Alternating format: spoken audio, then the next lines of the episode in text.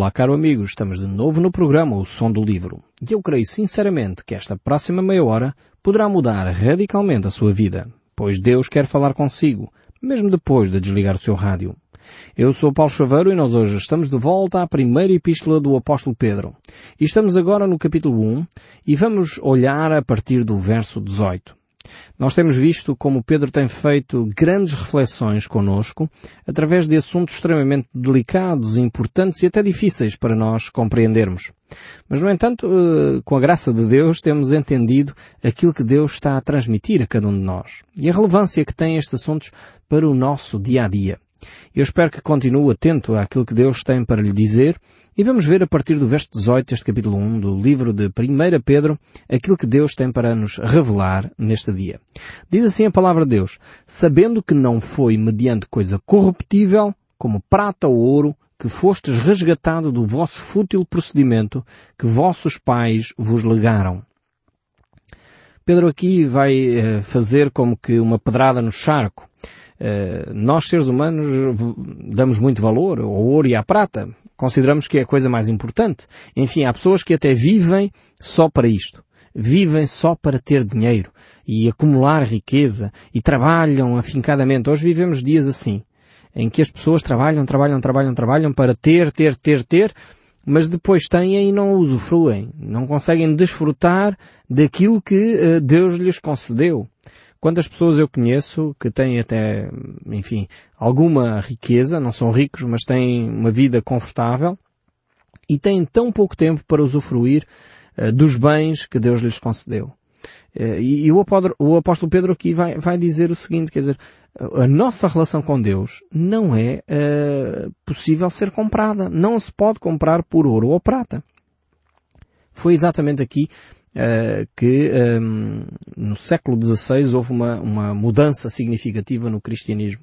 Porque havia ali até aquela altura a ideia de que nós podíamos comprar uh, um lugarzinho no céu. Se tivéssemos muito dinheiro, portanto nós dávamos uma certa quantia à igreja e então podíamos ter um lugarzinho no céu. Infelizmente hoje esta mentalidade continua em voga. Há muitas comunidades cristãs que fazem tantos apelos ao aspecto financeiro dos seus fiéis uh, que dá a ideia que se nós não tivermos dinheiro não podemos ir para o céu. Isto é horrível. Uh, o apóstolo Pedro dá aqui uma pedrada no charco, como se costuma dizer, dizendo que não é através do ouro ou da prata. Nós podemos não ter dinheiro nenhum, nem dar dinheiro nenhum à igreja. E, no entanto, continuamos a ter uma vida e uma relação com Deus profunda, porque fomos resgatados pelo sangue de Jesus Cristo. E é esta compreensão que nós temos que ter não sejamos enganados. Infelizmente há muitos mercenários uh, que têm à frente da sua empresa uh, o nome de igreja. Tenhamos atenção, não, de, não nos deixemos enganar por todos aqueles uh, que de alguma forma procuram extorquir os nossos bens. Não podemos comprar a nossa relação com Deus. A relação com Deus não está à venda. Não se vai ao supermercado comprar meio quilo de fé. Não, se, não funciona assim. Não se vai ao supermercado comprar meio quilo uh, de bênção celestial. As coisas não estão assim a funcionar e às vezes há pessoas que vão à igreja a fazer isso. Se eu der o meu dízimo e se eu der o meu ordenado todo e, e se der uh, o ordenado e o subsídio de férias, então eu vou receber a bênção de Deus em duplicado.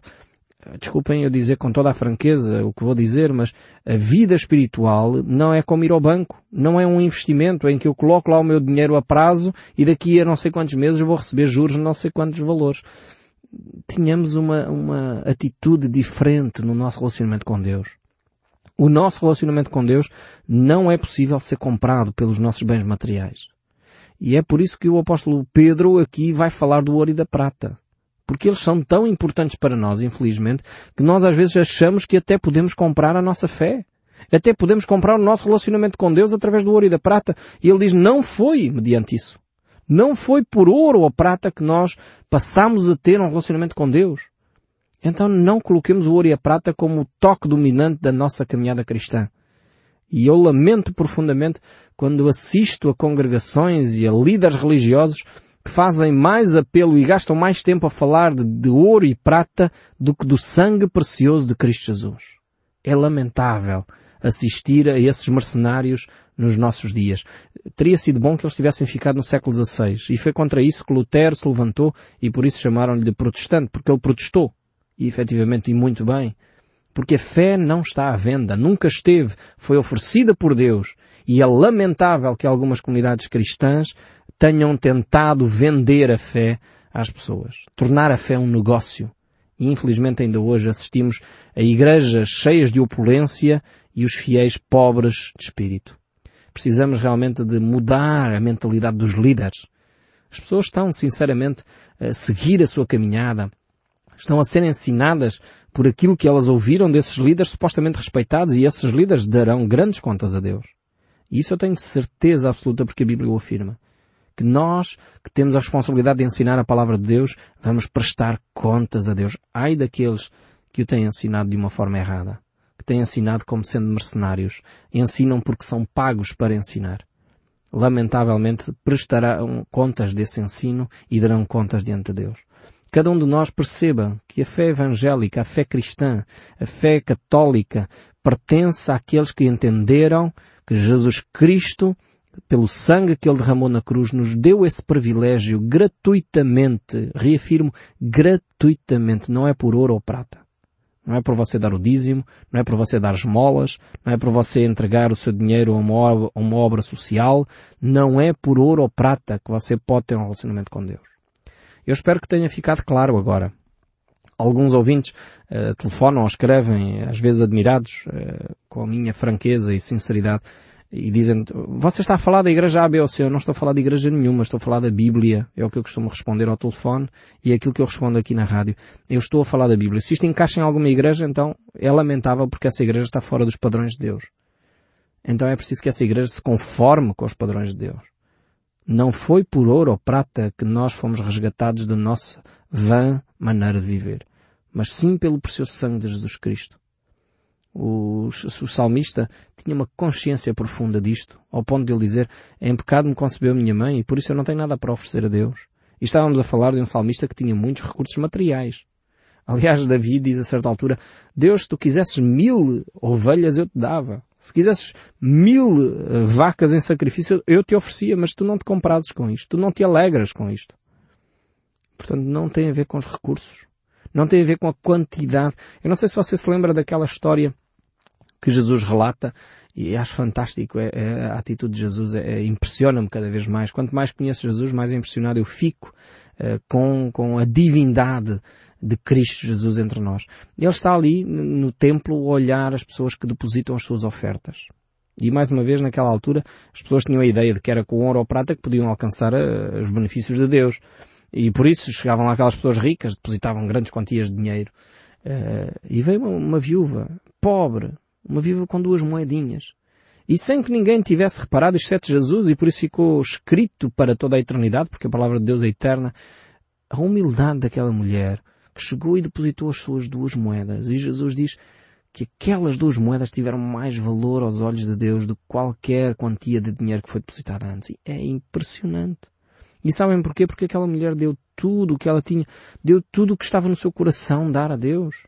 Ela percebeu que a sua relação com Deus não depende da quantidade da conta bancária, não depende da quantia de, que eu ofereço a Deus, mas depende da minha atitude de coração. Depende do meu relacionamento íntimo. Depende da minha confiança que eu tenho em Deus não depende da quantia de dinheiro. E sinceramente é lamentável quando este assunto é, é, é, explorado até à última gota em muitas comunidades. E quem der mais, e quem dá 500, e quem dá 100, parece que estamos num leilão. Deus não olha para as quantidades. Deus olha para a atitude do coração. E aquela viúva foi valorizada não porque deu muito, mas porque deu tudo que estava relacionado com a sua relação com Deus.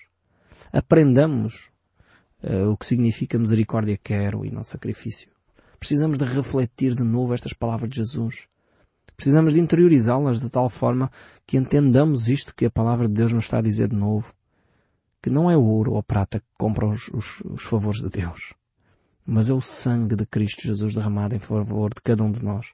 E é o que ele diz no verso 19 mas pelo precioso sangue, como de um cordeiro sendo feito e sem mácula, o sangue de Cristo. Eh, naquela altura, antes da vinda de Cristo, o povo de Israel, eh, de alguma forma, relacionava-se com Deus através do sacrifício de animais. Eles iam até o altar, entregavam ali um cordeiro E aquele cordeiro deveria ser então sacrificado em favor dos pecados. Mas esse cordeiro deveria ser sem mácula, sem defeito. E aquele, aquele animal deveria ser sem mácula, sem defeito, porque de alguma forma ele apontava para a pessoa de Jesus Cristo. Ele não devia ter doenças, nem deformações, não devia estar a cochear, devia ser um animal perfeito. Agora, não era porque Deus precisasse de um animal perfeito. Era porque Deus queria manifestar ao povo que, ele, que aquele animal era um tipo, representava o seu filho amado que haveria de vir. E, de onde é que nós tiramos esta ideia de que o Cordeiro representava Jesus Cristo? Nas palavras de João Batista. João Batista, quando vê Jesus a aproximar-se no dia do seu batismo, ele tem uma expressão lindíssima quando ele diz, Eis o Cordeiro de Deus que tira o pecado do mundo. Palavra de Deus, palavra de sabedoria esta de, de João. Palavra profunda e de uma espiritualidade intensa quando ele entende que o Cordeiro era um, era um tipo, era uma representação, era um símbolo do Cordeiro de Deus que tira o pecado do mundo, que é Jesus. Os cordeiros não tiravam, mas os cordeiros apontavam para Cristo. E porquê que era um cordeiro? Um animal de um ano, um animal puro e sem mácula. Porque era a atitude de Jesus, aprender de mim que sou manso e humilde de coração. E os cordeiros são assim, são mansos, são humildes, são, vão para onde as pessoas o conduzem, não andam constantemente à guerra, não são normalmente teimosos, uh, são animais, uh, enfim, afáveis. E Jesus é este Cordeiro de Deus que tira o pecado do mundo. Foi através de Cristo Jesus que nós tivemos então a oportunidade de nos relacionarmos com Deus. Ele fez por nós tudo o que havia para ser feito. E por isso nós não podemos comprar a nossa relação com Deus. O autor de Hebreus diz que sem derramamento de sangue não há remissão de pecados. E é realmente quando nós começamos a ler o Novo Testamento que nós vamos começando a perceber uh, o porquê daqueles sacrifícios. É quando nós entendemos o Novo Testamento e a relação que Deus estabelece em Cristo Jesus conosco hoje que nós começamos a entender então o Velho Testamento. E é quando nós começamos a perceber toda aquela, aquele cerimonial, os altares, porque é que eram feitos daquela forma, porque é que era um cordeiro de um ano e não outra coisa qualquer, porque é que era, uh, o altar tinha aquela correspondência, porque é que tinha que ser feito daquela forma, porque é que o sacerdote tinha aquele cerimonial todo antes de poder sacrificar, porque eles apontavam para o amor de Deus para conosco. O próprio Filho de Deus foi entregue em nosso favor. E por isso mesmo, quando ele foi entregue, ele diz, quando eu for levantado, atrairei todos a mim. E realmente cada um de nós pode ter esse relacionamento com Deus através do sangue de Jesus Cristo. É por isso que é tão importante nós percebermos isto. Não tem a ver com a nossa conta bancária, não tem a ver com o nosso estatuto, não tem a ver com andarmos na igreja certa ou a igreja da maioria, tem a ver com o sangue de Jesus Cristo. E quando nós entendemos que é o sangue de Cristo que nos purifica de todo o pecado, então temos um relacionamento com Deus. Independentemente do nosso estatuto social independentemente da nossa conta bancária, independentemente dos nossos canudos, independentemente do nosso nome da igreja que nós frequentamos. Porque a questão está no sangue precioso de Cristo Jesus, que é aquilo que valida a nossa salvação e da fé que nós depositamos nesse sangue. Porque é a morte e a ressurreição de Cristo que nos dão acesso direto a Deus. E quando nós compreendemos isto, é aí que há um novo nascimento. É aí que há um novo relacionamento em Cristo Jesus. O verso 20 ainda diz, conhecido com efeito antes da fundação do mundo, manifestado no fim dos tempos por amor de vós. Então, Cristo foi manifestado ao mundo há dois mil anos atrás para nós. Uh, não é que Cristo só existisse naquela altura. Cristo já existia porque Ele é Deus. E por isso mesmo Ele é eterno, sempre existiu. O livro de Colossenses fala que foi exatamente Cristo que de alguma forma esteve envolvido ali na criação. Ele é a palavra de Deus ativa, diz o Evangelho de João. É o verbo que se fez carne e habitou entre nós. Foi Cristo que estabeleceu o mundo e quando nós entendemos o livro do Gênesis e percebemos que, que é Yahvé que criou o mundo, então percebemos que Cristo é Yahvé. Cristo é o mesmo, é a mesma personagem, é o Deus triuno que age em nosso favor e que é eterno mas, no entanto, se manifestou há dois mil anos. O Verbo se fez carne e João coloca isto de uma, de uma beleza extraordinária quando ele diz o Verbo se fez carne e habitou entre nós e vimos a glória do unigênito. A glória do Pai foi estabelecida entre nós. Realmente é, são palavras lindíssimas estas que colocam tantos anos de teologia tantos livros que tentam condensar o pensamento de Deus numa frase sublime como esta. O Verbo eterno de Deus se fez carne e habitou entre nós. O Deus eterno tomou a forma de ser humano. Tão grande amor este. Eu, eu sinceramente tenho que confessar a, a minha incapacidade de pôr por palavras este amor de Deus. Eu tenho que confessar a minha limitação. Eu não consigo entender porque é que um Deus tão grandioso se preocupa comigo e consigo. Eu não consigo entender. Porque eu faço tanto disparate, digo tanta coisa que não devia. É verdade, procuro fazer as coisas acertadamente, é procuro em oração buscar a Deus.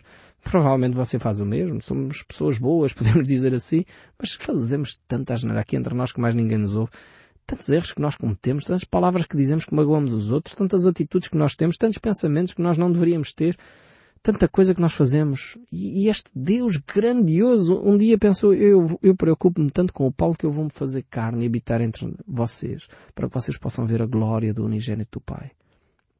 E Cristo então fez, viveu entre nós uh, aproximadamente 33 anos. Viveu aqui na Terra para que nós pudéssemos ver o que é viver a vida, o que é ser realmente ser humano. Cristo viveu a plenitude do que é ser ser humano. E, e, realmente nós deveríamos copiar mais o modelo saudável de Jesus Cristo. Há hoje alguns autores uh, muito interessantes que estão uh, a veicular livros uh, fantásticos sobre, sobre a vida de Jesus. Um deles, um psiquiatra, Augusto Curie, eu tenho lido e apreciado imenso os seus livros, ele relata exatamente este aspecto. Ele procura abordar a vida de Cristo por um aspecto psicológico. E é tremendo conhecer Cristo como Ele é. Porque Ele é de facto o mestre dos mestres da vida. É o mestre dos mestres do, da humanidade. E realmente valeria a pena nós copiarmos mais o seu uh, modelo e o seu estilo de vida. Seríamos certamente pessoas muito mais saudáveis. Bastava nós aplicarmos aquela simples frase de Jesus, não andais ansiosos com o dia de amanhã. Você está ansioso? Você vive estressado? Você vive a correr à procura de algo que não sabe bem o que é? Se aplicássemos este princípio de Jesus tão simples, não andais ansiosos com o dia de amanhã. Como seria a nossa vida mais tranquila, mais saudável, muito mais rica? Nós podemos desfrutar o hoje sem o stress do amanhã. Desfrutar o momento com a alegria e o prazer daquele momento, desfrutar o momento da pessoa que amamos que está ao nosso lado ali, em vez de andarmos angustiado que amanhã tenho não sei o quê, mas não sei quantos. Como eram riquíssimos os ensinos de Jesus. Mas nós temos que prosseguir aqui. Eu perco-me, de facto, quando, quando penso em Cristo, eu perco-me no, no embranhado dos ensinos que Ele tem para nós. E o verso 21, chegamos aqui ao verso 21 deste capítulo 1, diz assim, que por meio dele tendes fé em Deus, ou seja, por meio de Cristo nós temos fé em Deus, o qual o ressuscitou de entre os mortos e lhe deu glória de sorte que a vossa fé e esperança esteja em Deus. É interessante ver aqui mais uma vez que a fé vem através de Cristo. Há um outro texto bíblico que diz que a fé vem pelo ouvir e o ouvir da palavra de Deus. É Deus quem age em nós. Algumas pessoas dizem assim, ah, eu gostava muito de ter fé, mas eu não tenho. Eu quero dizer que você tem duas formas de alcançar a fé. A primeira é conhecer a pessoa de Cristo. E a segunda é ler a Bíblia. Se você diz que gostava de ter fé, talvez você é um desses, que diz, eu gostava de ter fé, mas eu não tenho. Lance-lhe este desafio agora mesmo. Comece a ler a Bíblia e vai ver que a fé vai aumentar. Eu tenho visto isto em pessoas sinceras, que me dizem isto sinceramente. Olha, Paulo, eu não tenho fé. Eu não consigo ter a fé que vocês têm. Eu desafio, então leia a Bíblia. E o curioso é quando a pessoa começa a ler a Bíblia, a fé começa a aumentar. É fantástico, funciona mesmo. A Bíblia, mais uma vez, está certa. E funciona. Se você diz que não tem fé, começa a ler a Bíblia. Ou então começa a aproximar de Cristo. Porque é por meio dele, diz aqui o texto bíblico, 1 Pedro 1, 21, por meio dele tendes fé em Deus. Por meio de Cristo Jesus nós temos fé em Deus. E Deus Pai é quem ressuscitou o Filho de entre os mortos e lhe deu a glória, de sorte que a vossa fé e esperança esteja em Deus. Ou seja, o próprio Deus é o motor, é, é o, o, o arquiteto deste grande plano de salvação do homem. E por isso mesmo Jesus Cristo venceu a morte e por isso mesmo a ressuscitou. E por isso nós temos um Deus que está vivo. Não é um Deus morto, não é um Deus como o Buda ou, ou Alá ou um outro ser qualquer, uma outra religião qualquer em que o seu Deus, ou Maomé, eh, em que o seu Deus eh, está morto, o seu profeta morreu. Não, Cristo não morreu só, Ele morreu, mas ressuscitou está vivo hoje à destra do Pai, intercedendo por si por mim, e enviou o Espírito Santo para que nós não, ficamos, eh, não ficássemos órfãos. E esta é a glória, esta é a majestade da, da fé cristã. É que não temos só um profeta, não temos só um ser que deixou uns escritos interessantes, não temos só alguém que deixou uns ensinos bonitos, não. Temos alguém que venceu a morte e que enviou o Espírito Santo para que nós não ficássemos sós. E a presença do Espírito de Deus é o que nos capacita a viver estes princípios tão belos e que transformam a nossa vida. De sorte que a vossa fé e esperança estejam em Deus. E este é o grande desafio para cada um de nós. É que cada um de nós possa colocar a nossa fé em Deus. Que cada um de nós possa perceber que o perdão, a salvação que nós temos provém do próprio Deus. E é por isso que a nossa esperança repousa em Deus através da pessoa de Cristo. Quem tem Cristo tem de facto esta esperança. Quem não tem Cristo vive em desespero, vive com vazio. Quantas pessoas vêm ter comigo e dizem, enquanto eu não conhecia Cristo, sentia um vazio dentro de mim. Esse vazio que não encontrei uh, preenchimento em mais nada, nem nas drogas, nem no álcool, uh, nem em mulheres e noitadas, nem seja na vida boêmia ou noutra coisa qualquer, ou em comprimidos, ou não encontrei o preenchimento desse vazio em mais nada. Nem no jogo. Não há possibilidade do homem preencher esse vazio. Esse vazio tem a dimensão exata do Criador tem a dimensão de Deus e só pode ser preenchido pela presença do Espírito Santo em nós. Então está na altura talvez de você que tem esse vazio dizer Senhor, vem e preenche a minha vida. Eu entrego a minha vida nas tuas mãos. Eu confesso o meu pecado, o meu pecado de autossuficiência, o querer ser eu a fazer as coisas. Eu confesso que tenho tentado uh, me esforçar para ser melhor, mas eu percebo que não consigo. Por isso eu entrego nas minhas mãos e confesso o meu pecado, Senhor. Deixo que sejas tu o meu Senhor e Salvador. Se você quiser fazer essa oração agora mesmo, a promessa de Deus é que você vai receber essa ação de Deus na sua vida. E vai ter esse vazio preenchido pela graça de Deus, pela fé em Cristo Jesus e pela ação de Deus na sua vida. Eu espero sinceramente que o som deste livro continue a falar consigo, mesmo depois de desligar o seu rádio. Que Deus o abençoe ricamente e até ao próximo programa.